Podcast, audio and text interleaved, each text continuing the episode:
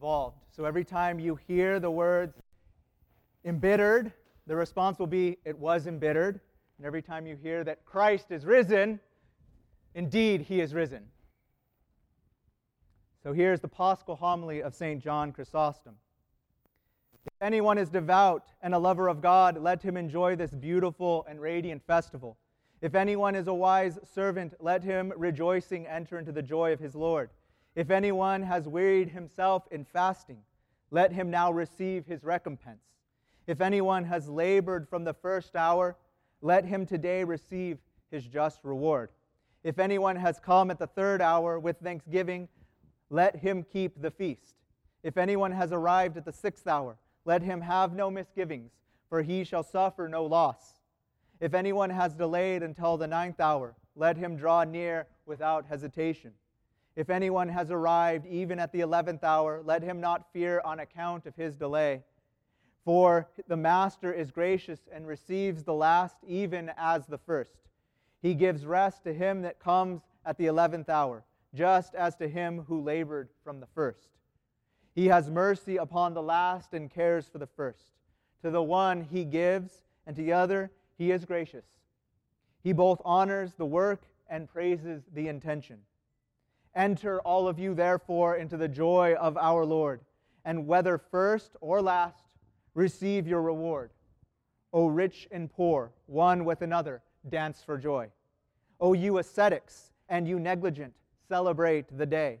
You that have fasted and you that have disregarded the fast, rejoice today. The table is rich laden. Feast royally, all of you. The calf is fatted. Let no one go forth hungry. Let all partake of the feast of faith. Let all receive the riches of goodness. Let no one lament his poverty, for the universal kingdom has been revealed. Let no one mourn his transgressions, for pardon has dawned from the grave. Let no one fear death, for the Savior's death has set us free. He has taken, but he who was, that was taken by death has annihilated it. He descended into Hades and took Hades captive. He embittered it when it tasted his flesh. And anticipating this, Isaiah exclaimed, Hades was embittered. When it encountered thee in the lower regions, it was embittered. For it was abolished. It was embittered for it was mocked. It was embittered, for it was purged. It was embittered, for it was despoiled. It was embittered, for it was bound in chains. It took a body and met face to face God. It took earth and encountered heaven. It took what it saw, but crumbled before what it had not seen. O death, where is thy sting? O Hades, where is thy victory? Christ is risen.